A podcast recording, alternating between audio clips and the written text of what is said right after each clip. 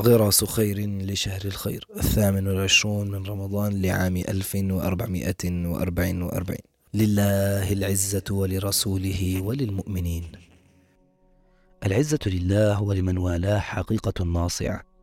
لا يراها المنافق الذي طمس الله على قلبه وعينيه وبصيرته فلا يرى إلا ما وافق هواه وشهوته ومرض قلبه. يرى العزة بغير الله فيطلب عزه من مخلوق مثله. ولا يعلم أن كل عز ليس بالله فهو ذل محض. أما المؤمن الحق فيعرف في قرارة نفسه أن العزة منحة ربانية له وأن الله لا يرزق إياها إلا بتمسكه بدينه وافتخاره بعبوديته لله وبانكساره بين يديه ويعلم حقيقة أنه بقدر إيمانه تكون عزته فهو ثمرة ذلك الإيمان.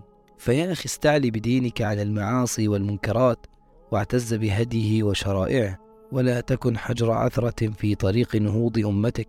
ويا أخت استعلي بدينك عن كل من يريد خداعك باسم الحرية المنشودة والمساواة المرغوبة واعتزي بحجابك وافخري به واحذري شياطين الإنس والجن فإنهم دعاة على أبواب جهنم.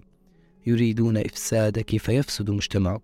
وتذكروا معي من أراد عزا بلا سلطان وكثرة بلا عشيرة وغنى بلا مال فلينتقل من ذل المعصية إلى عز الطاعة وليتأسى بقول سيدنا عمر بن الخطاب إنا كنا أذل قوم فأعزنا الله بالإسلام فمهما نطلب العز في غيره أذلنا الله.